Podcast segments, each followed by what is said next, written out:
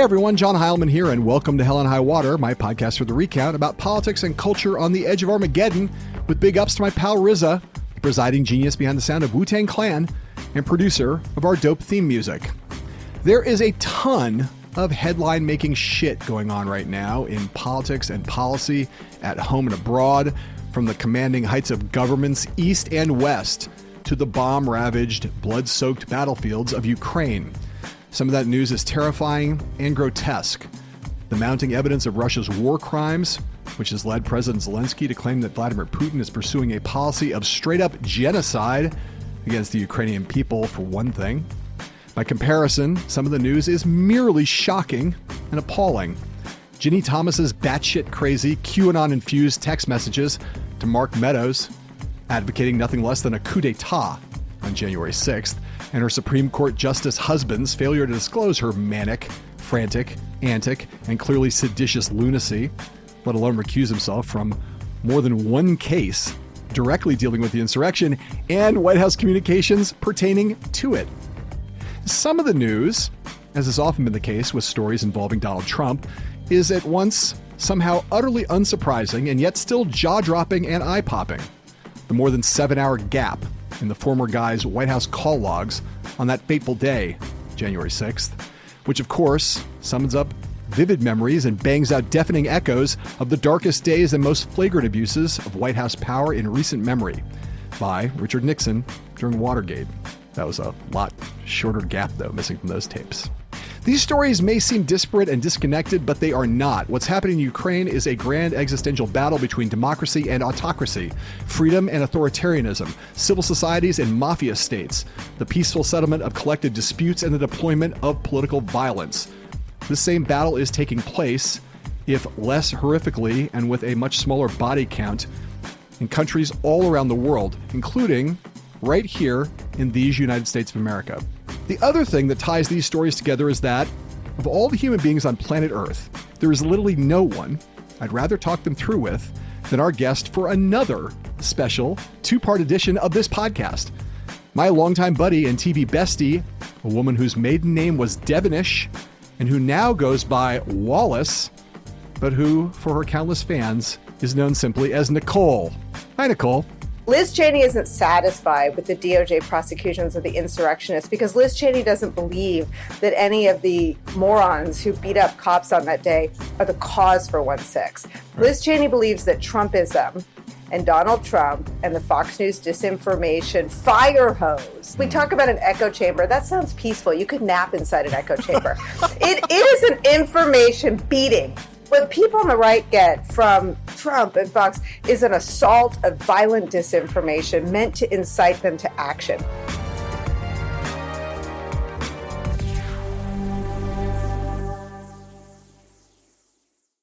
Nicolle Wallace has been on Hell and High Water twice before. The first time in the episode we dropped on Election Day 2020, and then again just about a year ago in a rollicking, no holds barred, and for many people, but not me, unexpectedly and delightfully profane two parter, Miss Wallace, Potty Mouth. Of the 79 previous episodes that we have made of this show, those two featuring Miss Wallace have been the most downloaded of all of them. Proof positive of something for which, in truth, there was already ample evidence that people really, really love listening to Nicolle. Given that, I won't waste your time with too much introductory biographical prattle, her upbringing in the Bay Area, schooling at Berkeley and Northwestern. Go Cats! Her time working first for Jeb and then George W. Bush, her labors on behalf of John McCain and his misbegotten moose hunting running mate, of which more momentarily, back in the 2008 presidential campaign, and finally her meteoric rise to stardom at MSNBC. I will say that, like the prior two parter we uncorked a year ago, this doubleheader is a humdinger. So much so that you may not even notice the bang and clatter that occasionally are audible in this recording due to some springtime construction happening outside of Nicolle's home while we were gabbing. In part one, we discussed the 1 6 committee and what's at stake for the country and the outcome of its inquiry, Liz Cheney's moral clarity and Trump's increasingly irrefutable criminality, Ginni Thomas's brain rot, Clarence Thomas's corruption, and President Zelensky's status, in Nicolle's words, as, quote, a leader for the ages. Then in part two, dropping here on Wednesday, same bat time, same bat channel, we go deep on what has become of the party Nicolle once considered her political home, that party of Lincoln and Reagan, and yes, even Bush, how it succumbed to a potentially fatal case of intellectual scurvy, ideological leprosy, and ethical syphilis, including a conversation along these lines that you will not want to miss involving the return to public life of Nicolle's bête noire, Sarah Heath Palin. And finally, since I know you're dying to ask, yes, yes, yes, there is potty mouthedness aplenty coming your way in today's show, and not just from your irredeemably obscene, vulgar, coarse host, but from his guest, along with the occasional moment of levity and glimmer of optimism. Because if there's one thing that makes Nicolle not merely a superb political analyst and endlessly engaging partner in conversation, but, to borrow a phrase, a friend for the ages, is that she knows that laughter and faith and hope aren't signs of frivolity or obliviousness about the perilousness of our current moment, but the last best tools we have at our disposal for fighting through the seemingly all encompassing profusion of hell and high water.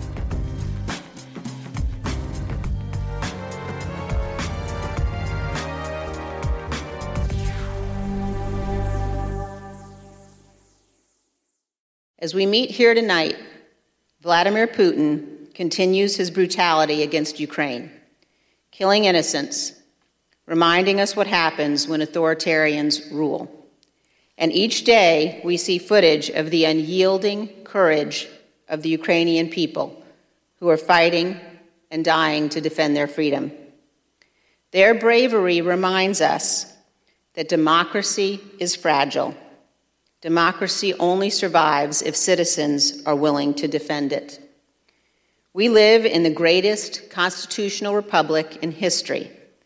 No citizen in our republic can be a bystander. If we don't stand for our freedom and our republic, we will lose them. Hi, Nicolle. Hi. All conversations between you and I should begin with Hi, Nicolle. Hi. I know. Well, you told me that was controversial. I didn't well, yeah, There's, I don't there, see that. I know. I've never really understood it. There are people like on that infernal Twitter machine who are like, it's really creepy the way you say hi to Nicolle. I'm like, really? A lot of people, because I think I come out of the gate like the way I go through my life with, the, you know, 11 things to say before I say hello. And so it's, it's, it, nice. it's, also it's a full head of steam. You know, it's like every right. once in a while you just want to break and remind people. I guess it's like people who don't sort of get that we're friends, and so right. they're like kind of like it's weird. You shouldn't treat a, a host of a show that way. I'm like, well, I mean, I respect Nicolle's hostessness, hostness as much as any, as much as anybody. I don't know as much as any, as much as anybody on earth, but I also, I think even before the guest host relationship comes the friendship, right? Of course, that, should be primary. Many, many years long. So there's Liz Cheney in that 1 6 committee hearing a week ago. Yeah. I want to ask you two things because I want to spend some time. The 1 6 committee, it's like we spent a month basically covering nothing but the war. And then all of a sudden, this past week, it's like, not just we're back focused on domestic stuff, but it's really we're focused on the most important thing, which is the 1 6 committee, where it's going, what does it mean for American democracy, all of which we'll talk about. But that speech, she is, and you know, you know me, I don't agree with Liz Cheney about very much. I but know. if you go back and look at everything she's done in the last six or nine months, she hasn't really put a foot wrong on these issues. Every time Correct. she talks, she's just like on message, on theme, her eye is on the ball. Do you agree? Yeah. I think you agree with that. Yeah. Well, so look, I think this is everything. And I think you've touched on this thing where I have 7,000 things to say, but I'll start with one. The notion that covering the war in Ukraine was a diversion from covering the threats, existential and literal, to democracies was a big mistake, a blunder, if you will. And I think that what Liz does in that speech is on two levels. This is what Liz is doing. Liz's willingness to sacrifice her political fortunes in America are because she believes that being willing to die to save your democracy is the whole fucking point. And we don't need to relitigate the Iraq war, but that is what for Liz Cheney it was all about that democracies don't threaten their neighbors. That is what the axis of evil was about. And I think that what Liz Cheney has put her finger on is a new axis maybe she wouldn't call it evil, but of peril to democracies between Trumpism, Vladimir Putin, and all that would bolster the most serious existential and actual threat to the world's democracies. Yeah. I mean, it's basically just the same fight. It's the same thing. It's not like there's this thing going on in Ukraine that's horrible and there's this butcher and this dictator and there's like, it's a separate thing. It's part of this web, this fabric where all the same fights between democracy and autocracy, between freedom and authoritarianism, between civil institutions settling our political disputes and political violence. It's just all the same fights. And we're just fighting it here on the home front thankfully without cluster bombs. And I think the most extraordinary thing about covering the war in Ukraine, and you've gone to the region, and I'm so jealous that you have that perspective. I've covered it from the security of our studios. But what's so extraordinary about it is that 40 days ago, they were us, right? They were taping podcasts in their homes. Their kids went off to school. And now they go underground at night to avoid the bombs dropping. Some of them have lived in the subways for 40 days. And we have this idea like that can't be us. But what do people think happened in the US Capitol when Mitt Romney ran for his life, when people went underground to tunnels? It wasn't a country at war, but it was a building under siege from disinformed, autocratic sympathizers. And I think what Liz Cheney sees is not this distant tangential relationship between an emboldened autocratic force and a democracy that doesn't agree on everything but agrees that they want to stay a democracy and what happened here on January 6th. So I think that's right. And we moved like normally in a really well constructed interview, you would like kind of go step by step. where you'd hit some of the news bites, like what they meant, and then we'd build to the, we'd build to the stakes. No, no, I, I started it by invoking Liz Cheney, which I knew would take us immediately to the stakes. So now we've set the stakes. You know, Here's my question for you is the 1-6 committee. Here's my thought about this. If I were telling the story of the 1-6 committee, I would say Republicans shut down the notion of a real 9/11 style commission. They consigned it to the House, which meant that it was going to be immediately incredibly partisan. Nancy Pelosi does the right thing and says no one can be on this committee who is an insurrectionist and voted to overturn the election. That gives Kevin McCarthy a chance to basically say it's a witch hunt, it's a partisan exercise. And we spent most of 2021 with what it looked like to me on the basis of external observation and internal reporting, where the committee was kind of spinning its wheels a little bit. And the worry was, man, there's not that much time. They're going too slow. Holy shit. They're not going to get there. And then, like, some corner turned. And since they decided to, to, slap Bannon with a contempt citation, but then you had Cheney basically suggesting back last December that Trump might have committed a crime. The Supreme Court says, fuck you, there's no executive privilege for you by an eight to one vote. And ever since then, it's felt like again, with still time very short, like the committee's making gains, getting traction, getting work done. And still the question is whether they're going to get it done in time. I guess what your assessment is, whether you share that sort of overall, that's the arc of the narrative, and what you think of the work they've done so far. How well are they performing in your judgment? What's your your sense of the late, not midterm, but kind of like third quarter progress report on the 1 6 committee? We can't cover them like it's not a congressional story. It's really not even like an investigative story. It's not the Mueller probe, right? They're not trying to prove what Mueller did, answer whether or not crimes were committed. And again, I see the hallmarks in this because I worked with Liz Cheney after 9 11. Its analog is the 9 11 Commission's work. And what the 9 11 Commission sought to do at its core was understand how people like Richard Clarke saw flashing red and yet the country suffered its most brutal slaughter on the homeland ever from a terrorist network in history since Pearl Harbor. So I think if you look at that, and the New York Times has reported on the tactics being deployed by Liz Cheney and has made this tie to prosecutorial practices and employing U.S. attorneys. But I think if you go one step deeper, what Liz Cheney is doing with the metadata is trying to connect the dots between the threat that realized itself on 1 6 and the threat that looms. And I think the mistake we make in talking about the 1 6 committee's work is in thinking it's solely about understanding how 1 6 happened, Trump's culpability. That's a big part of it. And frankly, that's the shining object that people like me follow for cable news purposes. But I think at its core, what Liz Cheney is trying to do is address you know, and again, Al Qaeda is the best parallel because it's the last thing I heard anyone named Cheney talk about as his existential threat to our democracy. Yeah, yeah. Liz Cheney isn't satisfied with the DOJ prosecutions of the insurrectionists because Liz Cheney doesn't believe that any of the morons who beat up cops on that day are the cause for 1 6. Right. Liz Cheney believes that Trumpism and Donald Trump and the Fox News disinformation fire hose. We hmm. talk about an echo chamber. That sounds peaceful. You could nap inside an echo chamber. it, it is an information beating. What people on the right get from Trump and Fox is an assault of violent disinformation meant to incite them to action. And what Liz Cheney is trying to do is defang Trumpism the way the Cheneys sought to dismantle Al Qaeda as a threat. And I think when we cover the committee's work and we try to assess its progress in getting Merrick Garland out of his cocoon of fealty to norms, we miss what Liz Cheney's actually doing. She's trying to eliminate a threat to the United States of America.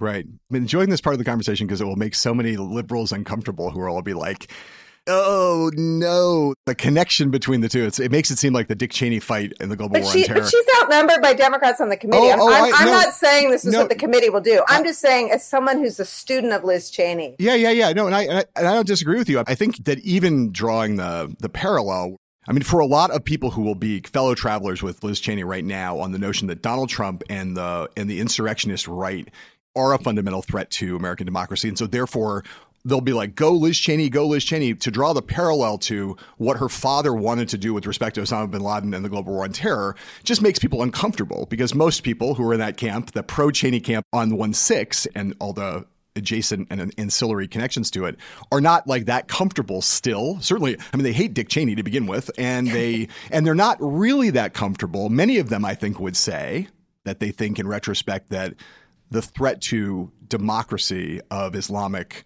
fundamentalism terrorism fascism islamofascism whatever you want to call it is as bad as the threat that homegrown autocracy and authoritarianism that Trump represents than Trumpism represent is. I think a lot of them would say this is more serious a threat and that that earlier one was overblown. Do you think that the parallel really works in the sense that they're both well, the statistics would bear them out as correct. And I Yeah. think FBI Director Christopher Wray has testified under oath that Yeah. a far greater threat to the American homeland for years now has been.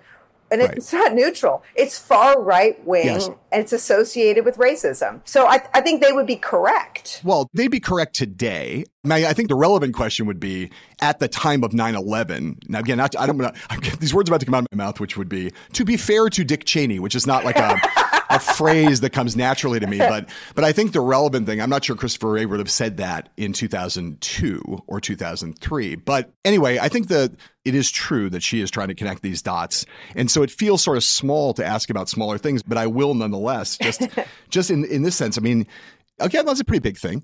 The news last week, broken by Woodward and Costa, about the seven hour gap in the White House phone logs, which immediately drew all the natural comparisons to Watergate. Yeah. Um, and I, I don't mean to come back to the shiny object, although I do think, you know, Donald Trump's pretty important in this story. And I know you I love too. shiny objects. Yeah. So, but, and, and Donald Trump's pretty important in this story. So when that story broke, what did you think? So I have two thoughts about the missing seven and a half hours. I think if you close your eyes, like pin the tail on the donkey, and pick any day in the Trump presidency, you could have a missing, you could have a black box.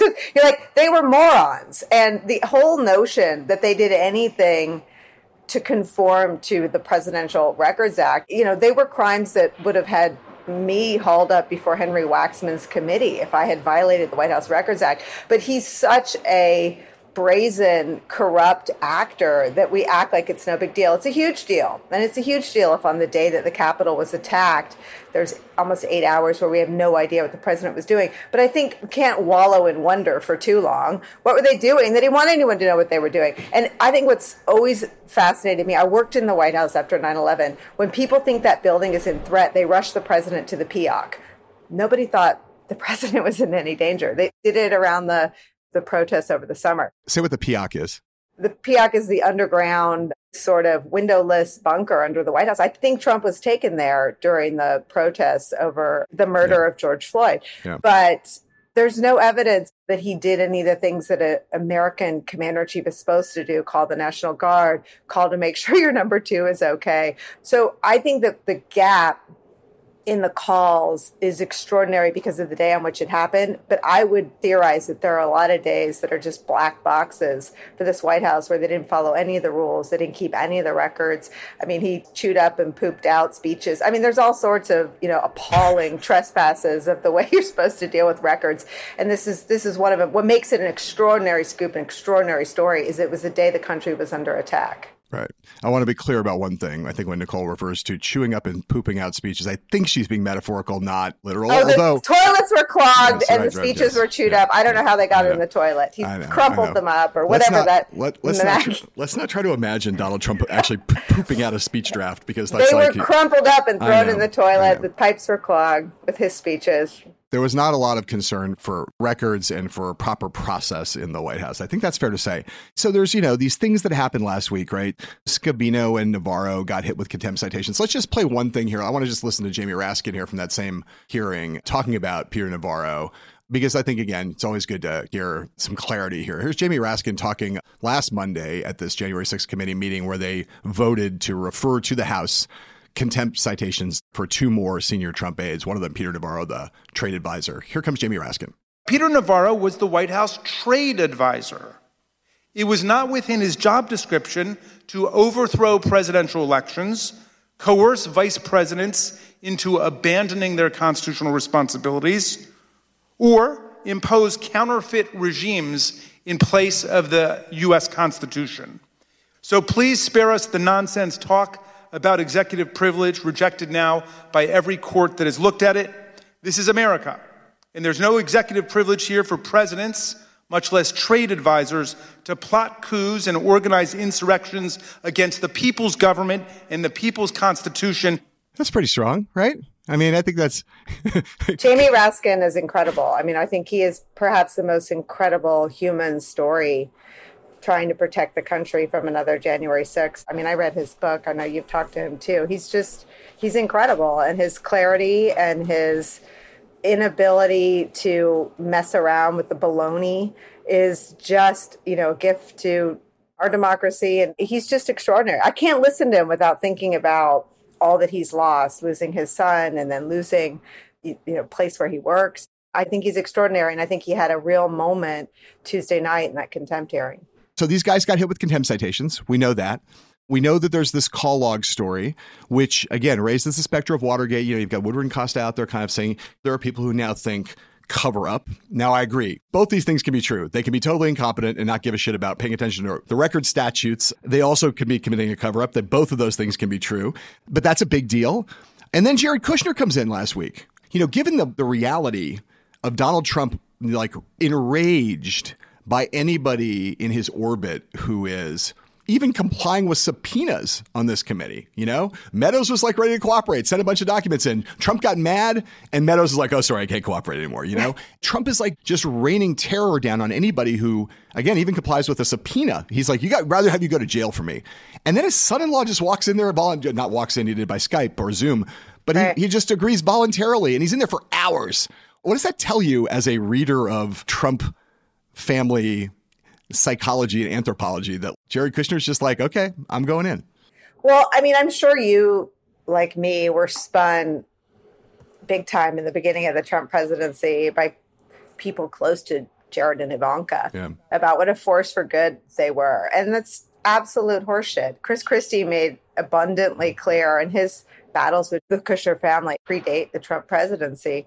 But Jared has a single consideration and that is both his inheritance and the you know comedy within the family. So jared kushner is there i think because he assured his father-in-law that he could do some good and he has an outsized sense of his abilities. I remember meeting with him at the beginning of the presidency and he was going to usher in Mideast peace. I mean, he's a ludicrous character in the Trump story and remains so to this day.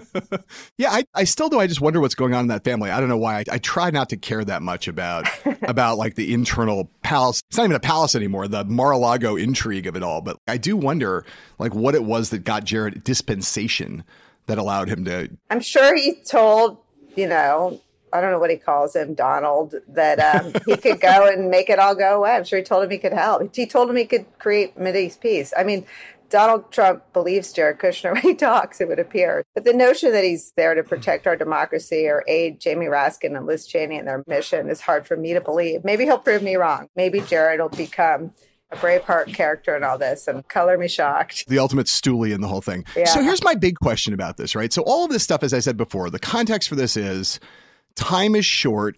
I mean, if you take your analysis of the committee, like we don't analyze it the right way because it's this other thing.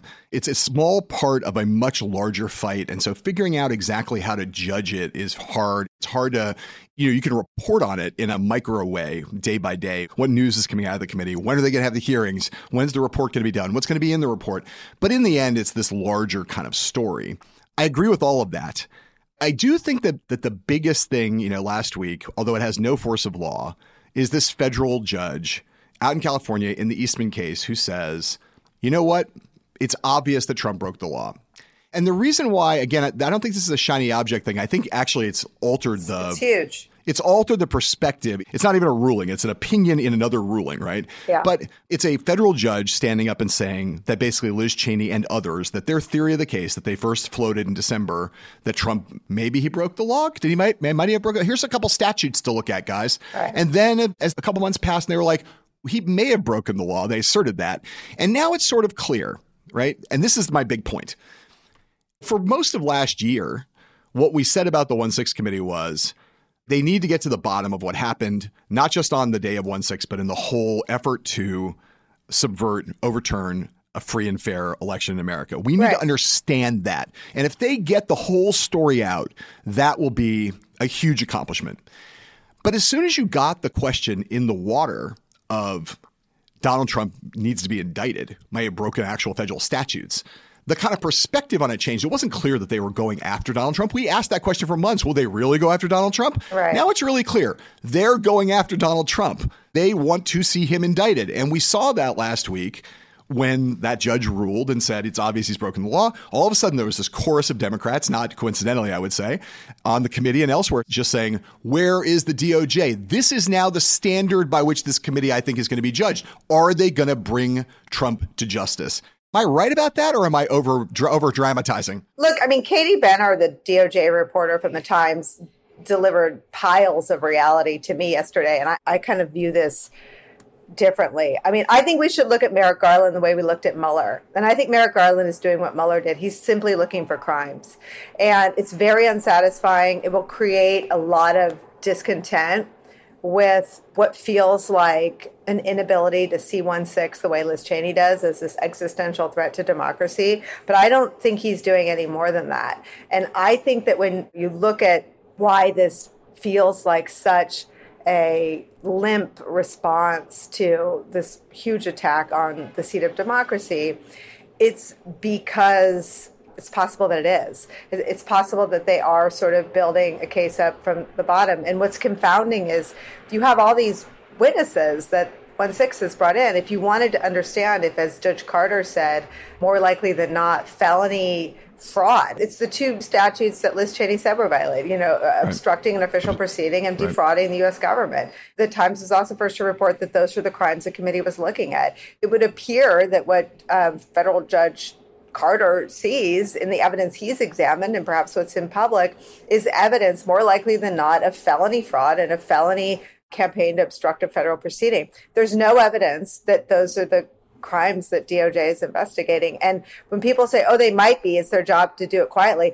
Okay, that's fine. Let's pull that thread. We know exactly how Donald Trump and his inner circle function under scrutiny. We watched it with two impeachments where right. they tried to out whistleblowers, where they were bullying and witness tampering the entire time those proceedings were underway. And we watched it for three years of the Mueller probe. They're not under federal criminal investigation. Right. Look, I agree. And, and we both know, you know, there's a grand jury that's impaneled. If they were going after top Trump people, we would know. It's just you would start to hear, even though the grand juries are secret. So what do you make of that then? You know, you hear Elaine Luria was on your show that night at the committee hearing was like, Merrick Garland, do your job. And yeah. that's basically the posture, you know. Adam Schiff, all these guys are out there in public basically saying, look, we're doing our job here. We're trying to investigate this thing. We're trying to get to the bottom of it. But in the end, we don't have the ability to prosecute anybody.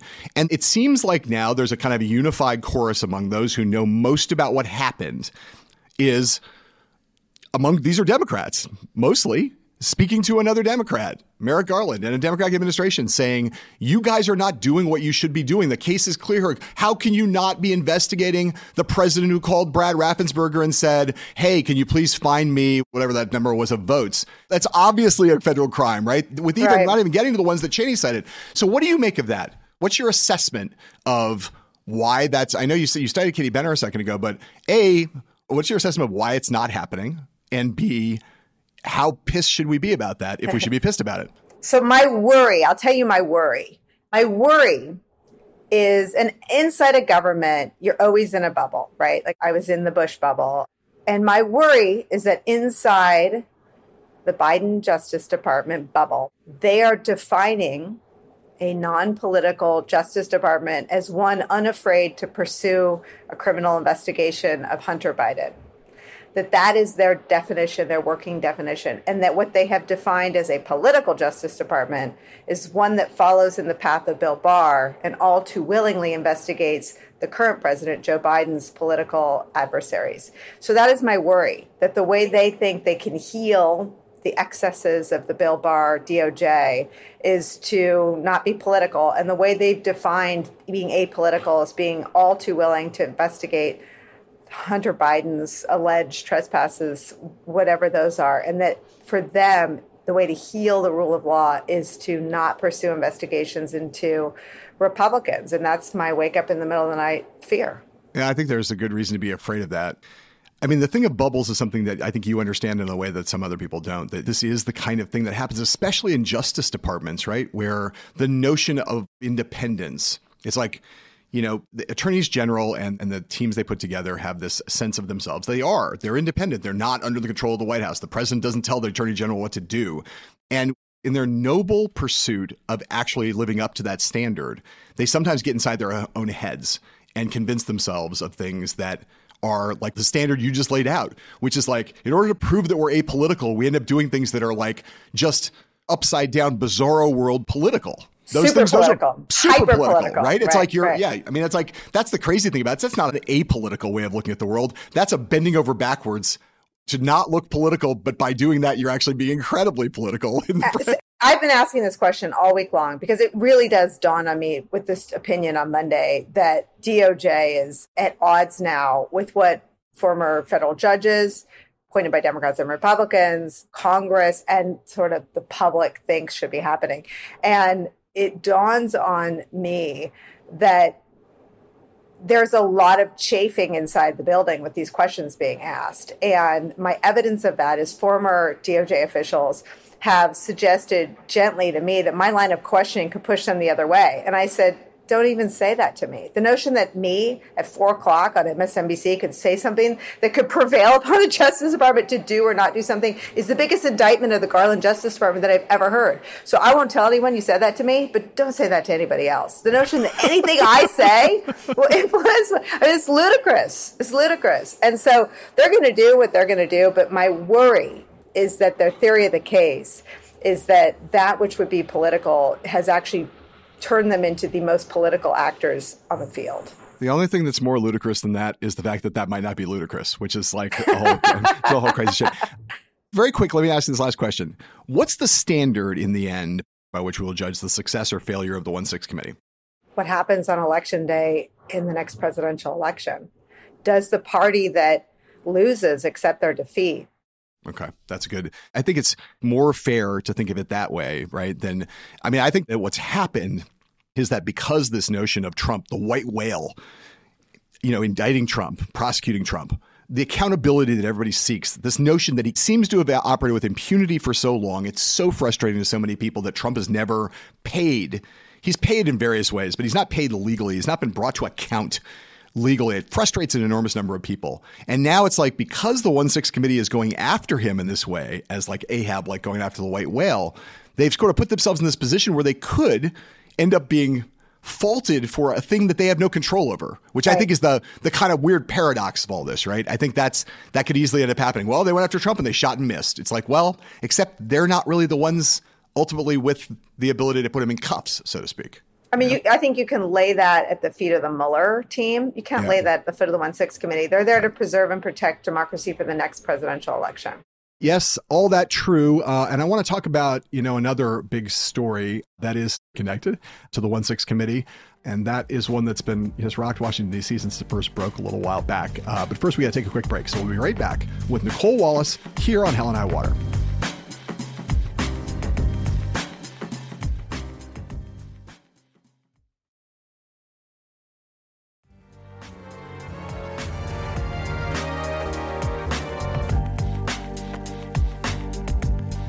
Welcome back to Hell and High Water.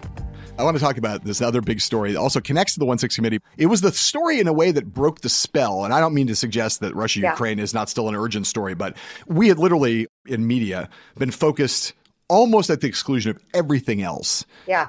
Everything else for four weeks on the war. I would say justifiably and rightly so. But then something happened. This Ginni Thomas story happened, and man, everybody went, Whoa, what the fuck? So here, I want to play a piece of sound for you. I don't know if you've ever heard this before. There's not that much Ginni Thomas sound out there, but there is a little. And I want to play this. This is a speech that she did back in October of 2018 to an interest group, conservative interest group here in Washington, D.C. The speech was called Securing a Conservative Victory in November. This is right before the midterms. So I, I want to play both of these pieces of sound just so people hear what Ginni Thomas sounds like when she's in public and speaking to her people. Let's play the first one, and then we'll play the second one. We can't be intimidated. We can't be confused. America is in a vicious battle for its founding principles. And you and I are living through it. And we're being called to listen and act very carefully because the hard left is in control of the Democrat Party. You can see that. They're pushing and pulling at the party. They're, they're also controlling the media and corporations and Hollywood and education, and we're in the minority in our country. Uh, the deep state is serious and it's resisting President Trump. The left is saying they want to kill people who are voting for Kavanaugh. May we all have guns and concealed carry to handle what's coming, by the way. And what they've done to Brett Kavanaugh. Yes, I'm feeling the pain. Clarence is feeling the pain of going through false charges against a good man. And what they're doing is unbelievable. I thought it couldn't get worse than Clarence's, but it did. Look, it's a few years old, but there she is in 2018, not that long ago. And, you know, the left is saying they want to kill people who are voting for Kavanaugh. May we all have guns and concealed carry to handle what's coming, by the way. Even if when you hear that, Nicolle, it's still amazing the stuff that's in those text messages. And I would I haven't heard you really opine on this topic so far in great detail, but we've discussed it a little bit. So tell me what you make of Ginni Thomas. So I want to just defend the principle of having a partisan spouse, right? I mean, it happens, and that is not the principle under scrutiny with this story. And you're right, this was the first big story to pierce through a singular focus on the war in Ukraine because it represents such a calamity for the US Supreme Court. It raises such questions about why Donald Trump repeatedly talked about getting his election defeat to the Supreme Court. You know, Donald Trump is, if nothing else, non accidental. He doesn't accidentally talk about getting that bizarre lawsuit from the Texas AG to the Supreme Court. He doesn't accidentally do anything. There was something in Donald Trump's head that made him think that once his defeat was at the Supreme Court, everything would be all right. So that makes these texts existential to understanding all of Donald Trump's conduct and tweets and statements during this period between his defeat and the ultimate inauguration of Joe Biden. But the other thing we've covered a lot is the crisis for the US Supreme Court. And John Roberts has talked about it, Justice Breyer talked about it. They've all talked about this fact as though it is an accident that's sort of a, a byproduct of gravity. No. There's a crisis with the US Supreme Court because of comments like the ones you just heard. And you also have to, I think, slice off Clarence Thomas' voting record from election day forward. He's the only justice he voted, you know, outside the mainstream of the far right block of the U.S. Supreme Court in terms of the 1 6 committee not having access to Donald Trump's records. It makes you want to know if some of that was motivated by his wife's communications with the chief of staff. We don't know that it was, but it makes you want to know. It makes you want to know why Clarence Thomas was in the minority on all three of the cases that made it to the Supreme Court about absentee ballots, I think in Pennsylvania, and this other one about the Texas suit. And I think at a moment when these two things intersect, the public crisis, I mean, 20% fewer people, according to Gallup, approve of the Supreme Court than they did after the 2000 presidential election, Bush right. v. Gore. That's extraordinary to me.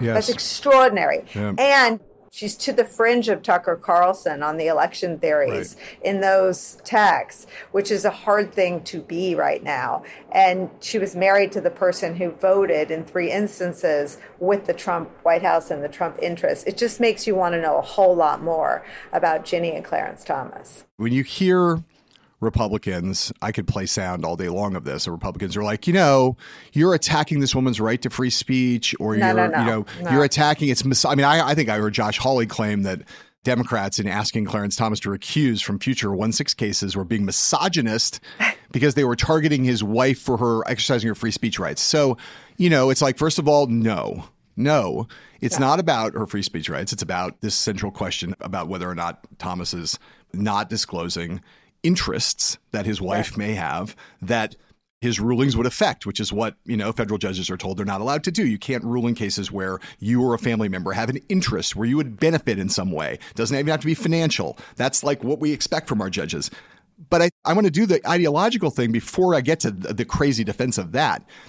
It is wild, is it not, to hear someone who's so embedded in the establishment of Washington, D.C., the Republican establishment, wife of a Supreme Court justice, wife of Clarence Thomas, you know, that batshit crazy, right? I mean, the things she's espousing in those texts are, you just said, to the further to the right of Tucker Carlson, they're QAnon theories, right? Yeah.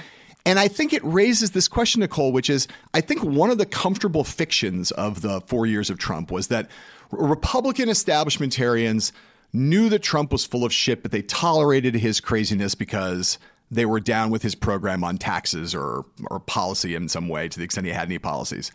But when you see Ginni Thomas, she's a very clear window into the notion that, well, there are some people like Mitch McConnell who are like that, you know, who kind of tolerated him but knew he yeah. was crazy. But there were others who were firmly in the middle of the Washington Republican establishment who are just as fucking crazy as anybody in QAnon. Yeah. And I think you're so right. This was dangerous. And I think when you look at the Trump question and your answer is constantly, well, they don't agree with him. They're not okay with grabbing women in the bleep. They're not okay with good people on both sides of a KKK rally. They're not okay with shithole countries. That was always wrong.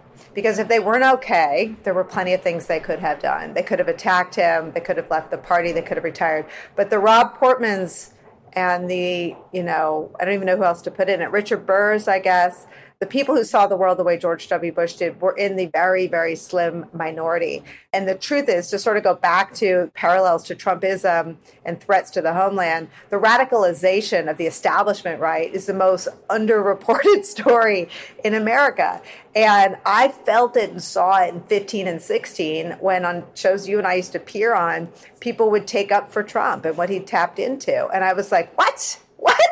It doesn't come down to like tax cuts and Supreme Court nominations, but that was window covering for what had really become a radicalized right. And I think Ginni Thomas encapsulates that.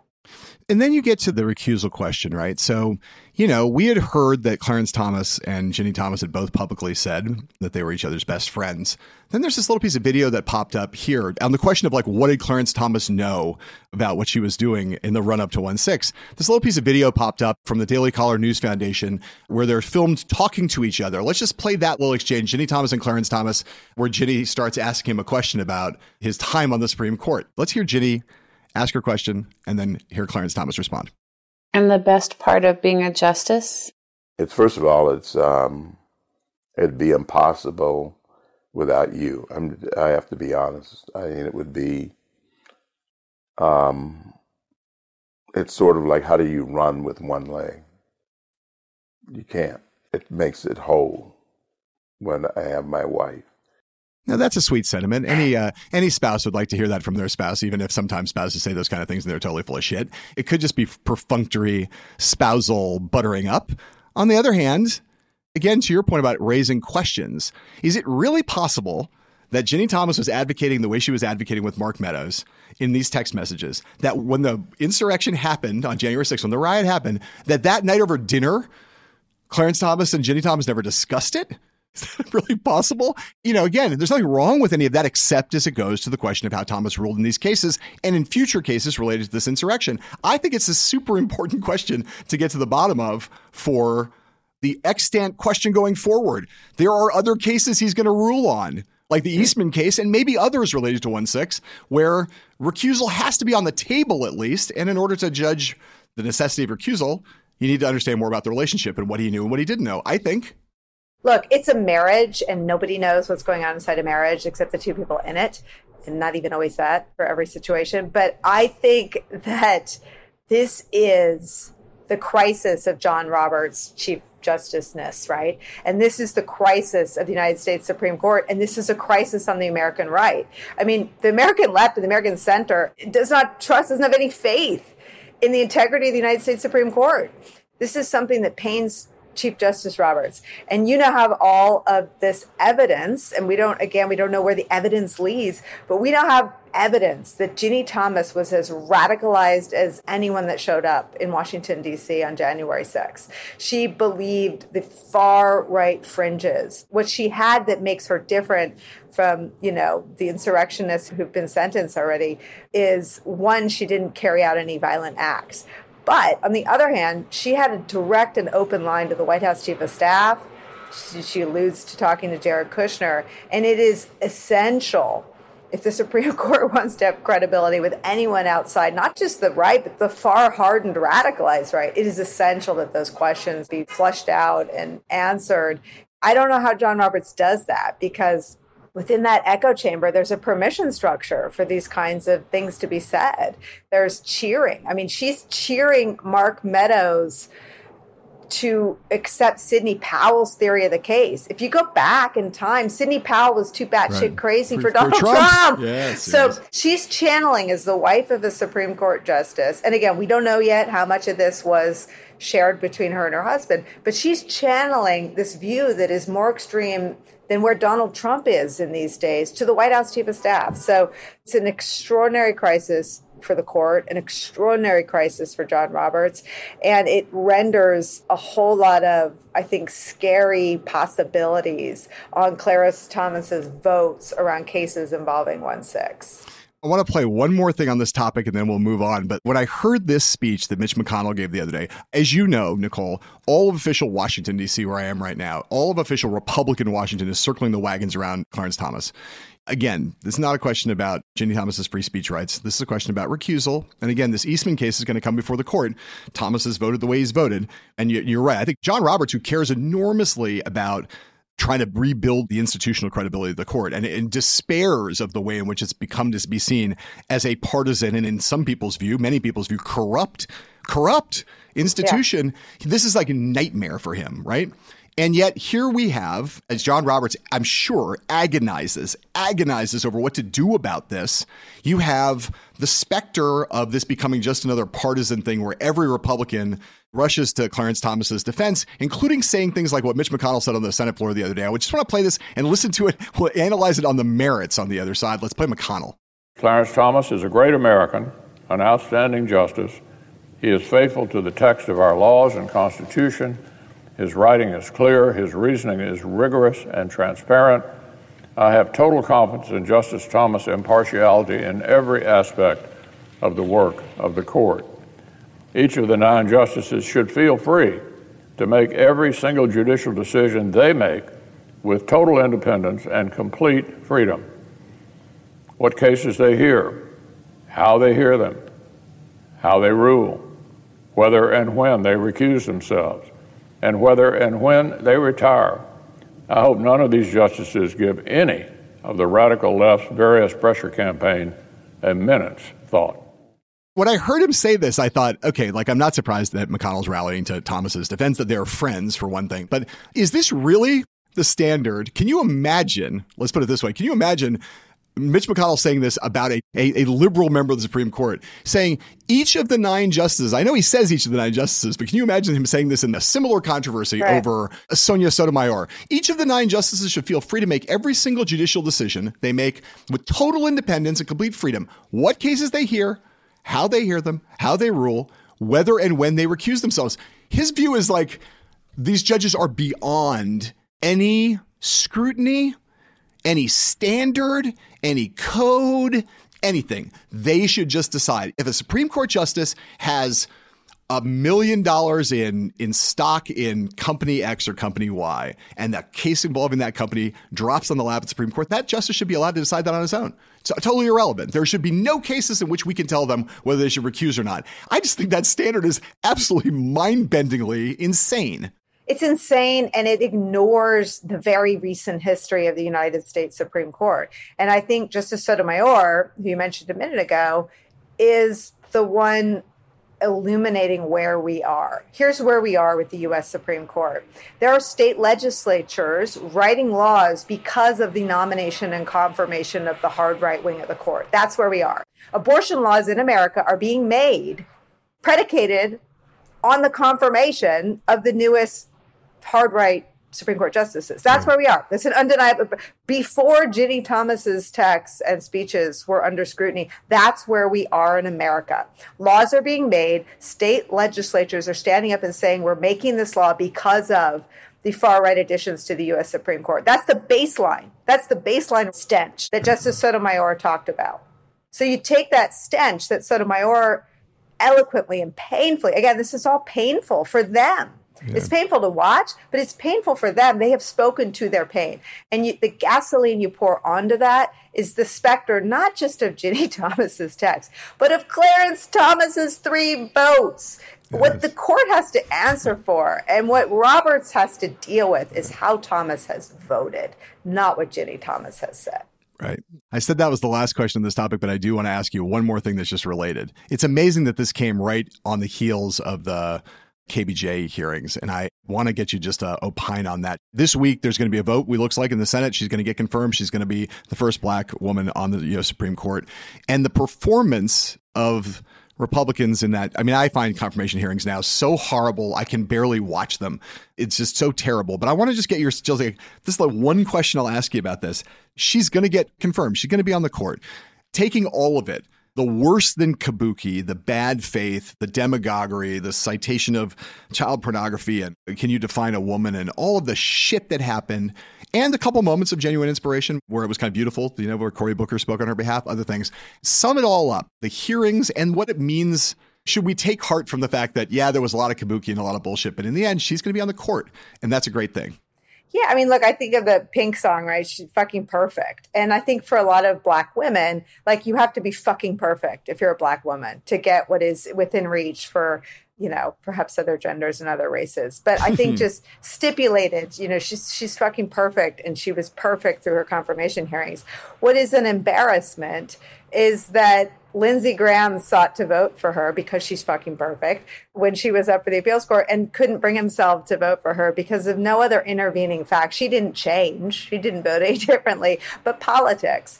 And what's, you know, so sort of broken is that you have to be that good, I think, as a black woman to have that outcome guaranteed to you. And it wasn't even guaranteed but that there's such a domination by the far right and they couldn't bring themselves to confirm someone who you know flies through all the previously accepted standards of being supremely qualified. Sad commentary on the right. A thousand percent agree with that not surprisingly in the end uh, I think we should stop televising these confirmation hearings. I yeah, mean, they, I think they, that's right. They are no longer edifying to the public. They are no right. longer what they once. Even you know, people talk about this, but even the Bork hearings, which were actually quite substantive, they were also ideological, but they were quite substantive. There's like a lo- serious, high level law school seminar put on there. These are not that, and it's it's just become a platform for preening and pandering and grandstanding and all the kind of worst instincts of the most assholic United States senators we know.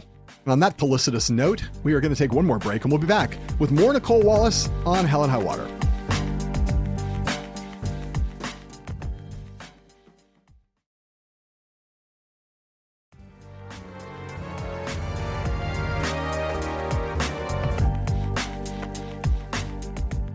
And we are back for the third part of the first part of this two part episode featuring Nicolle Wallace here on Hell and High Water.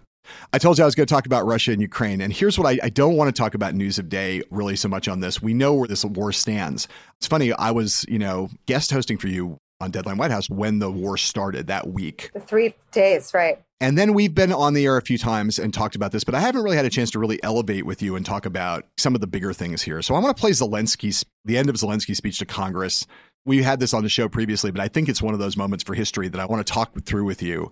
So here's Zelensky giving that speech that he zoomed in to the joint session of Congress when he switched at the end and spoke English at the very end of the speech. Today, the Ukrainian people are defending not only Ukraine, we are fighting for the values of Europe and the world, sacrificing our lives in the name of the future.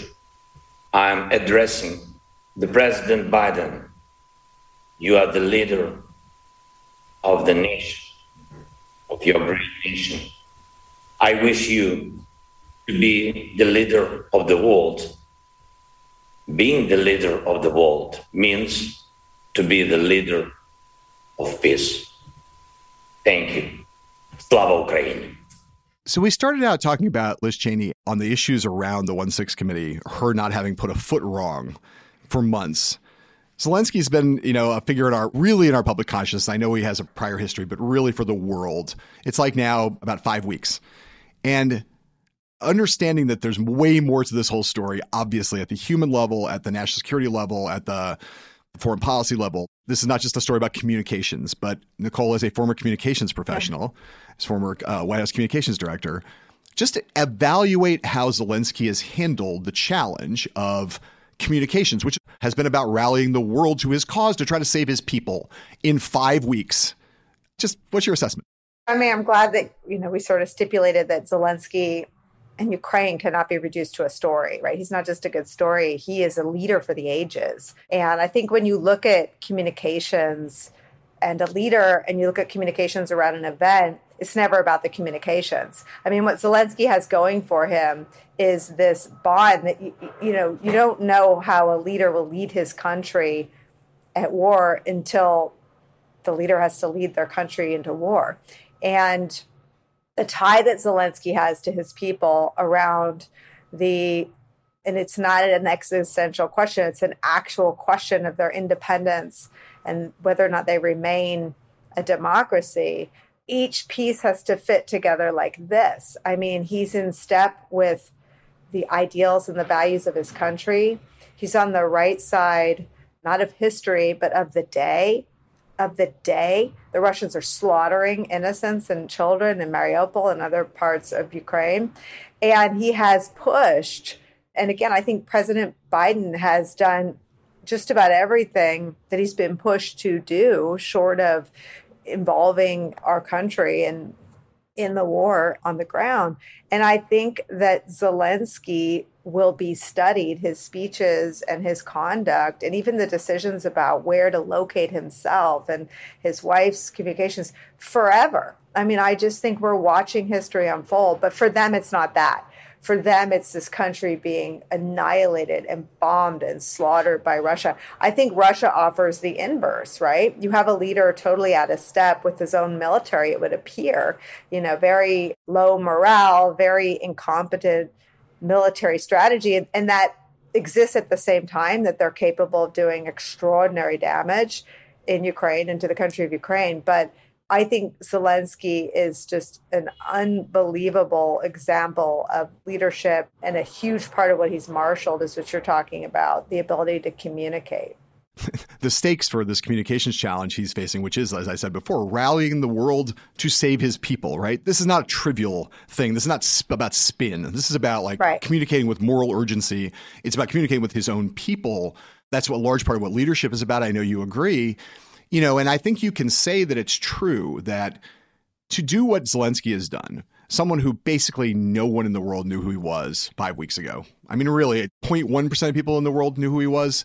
And now everybody basically does that. He's like, you know, going to be on T-shirts, right? Like he's become a global figure. I have a Zelensky Lego on my fridge. Right. See, that's what I mean. I've said this before. There's like some kind of like Nelson Mandela meets Che Guevara kind of quality to it, like in the sense of like the pop icon element of it. I don't think I've ever seen anybody do it to go from how yeah. unknown he was to how ubiquitous he's been in such a short period of time. You can't do those things without first the opportunity given in a way of, you know, you need a Darth Vader to be a Luke Skywalker. And you had that in Putin. And then he was Luke Skywalker. Like you had to do the shit, right? Yeah. You can't just spin your way into this. But then you also have to figure out how to communicate it. And I just think it's been like a master class in obviously bravery and fortitude and all of that, but also just his ability to like go around the world and speak to the Canadians, the Japanese, the Germans, the Americans, everybody in their different forums with slightly different messages and like hit it out of the park every time. Plus, I'm on Telegram, plus I'm on Twitter, plus I'm on TikTok. Yeah. I think they they have exhibited an understanding of the modern media environment that's quite stunning. Yeah. And I, have never seen anything like it. I really yeah. never seen anything yeah. like it in my life. Have you? No, there's not been anything like it. And I think just to your point, the message to America taps into our trauma of 9 11 and Pearl Harbor. The message to Germany taps into their history. The messages are also fine tuned to every country's pain and trauma to help us get right into the moment they're living right now. I think the other thing that you're talking about is really worth focusing on here as we sort of roar into week six. Ukraine was divided politically. And people that are now willing to die serving in Ukraine's army under the leadership of Zelensky didn't support him necessarily five weeks ago. But for Ukraine, their democracy and their survival as a country was bigger than their divisions. And it's an open question, I think, for the rest of the Western world. Is there still something for which we can unite around? I mean, for us, it wasn't 1 6, right? It wasn't a violent effort to end our tradition of a peaceful transfer of power. It just it puts the question onto the rest of us to ponder what if anything would still unite us around a common cause. Ukraine has answered it in spades. Yeah, I mean that is definitely something to ponder, and you know, at this hour at least, I'm not sure what what it would be. I mean, I can come up with some things, but I'm not sure everyone would agree.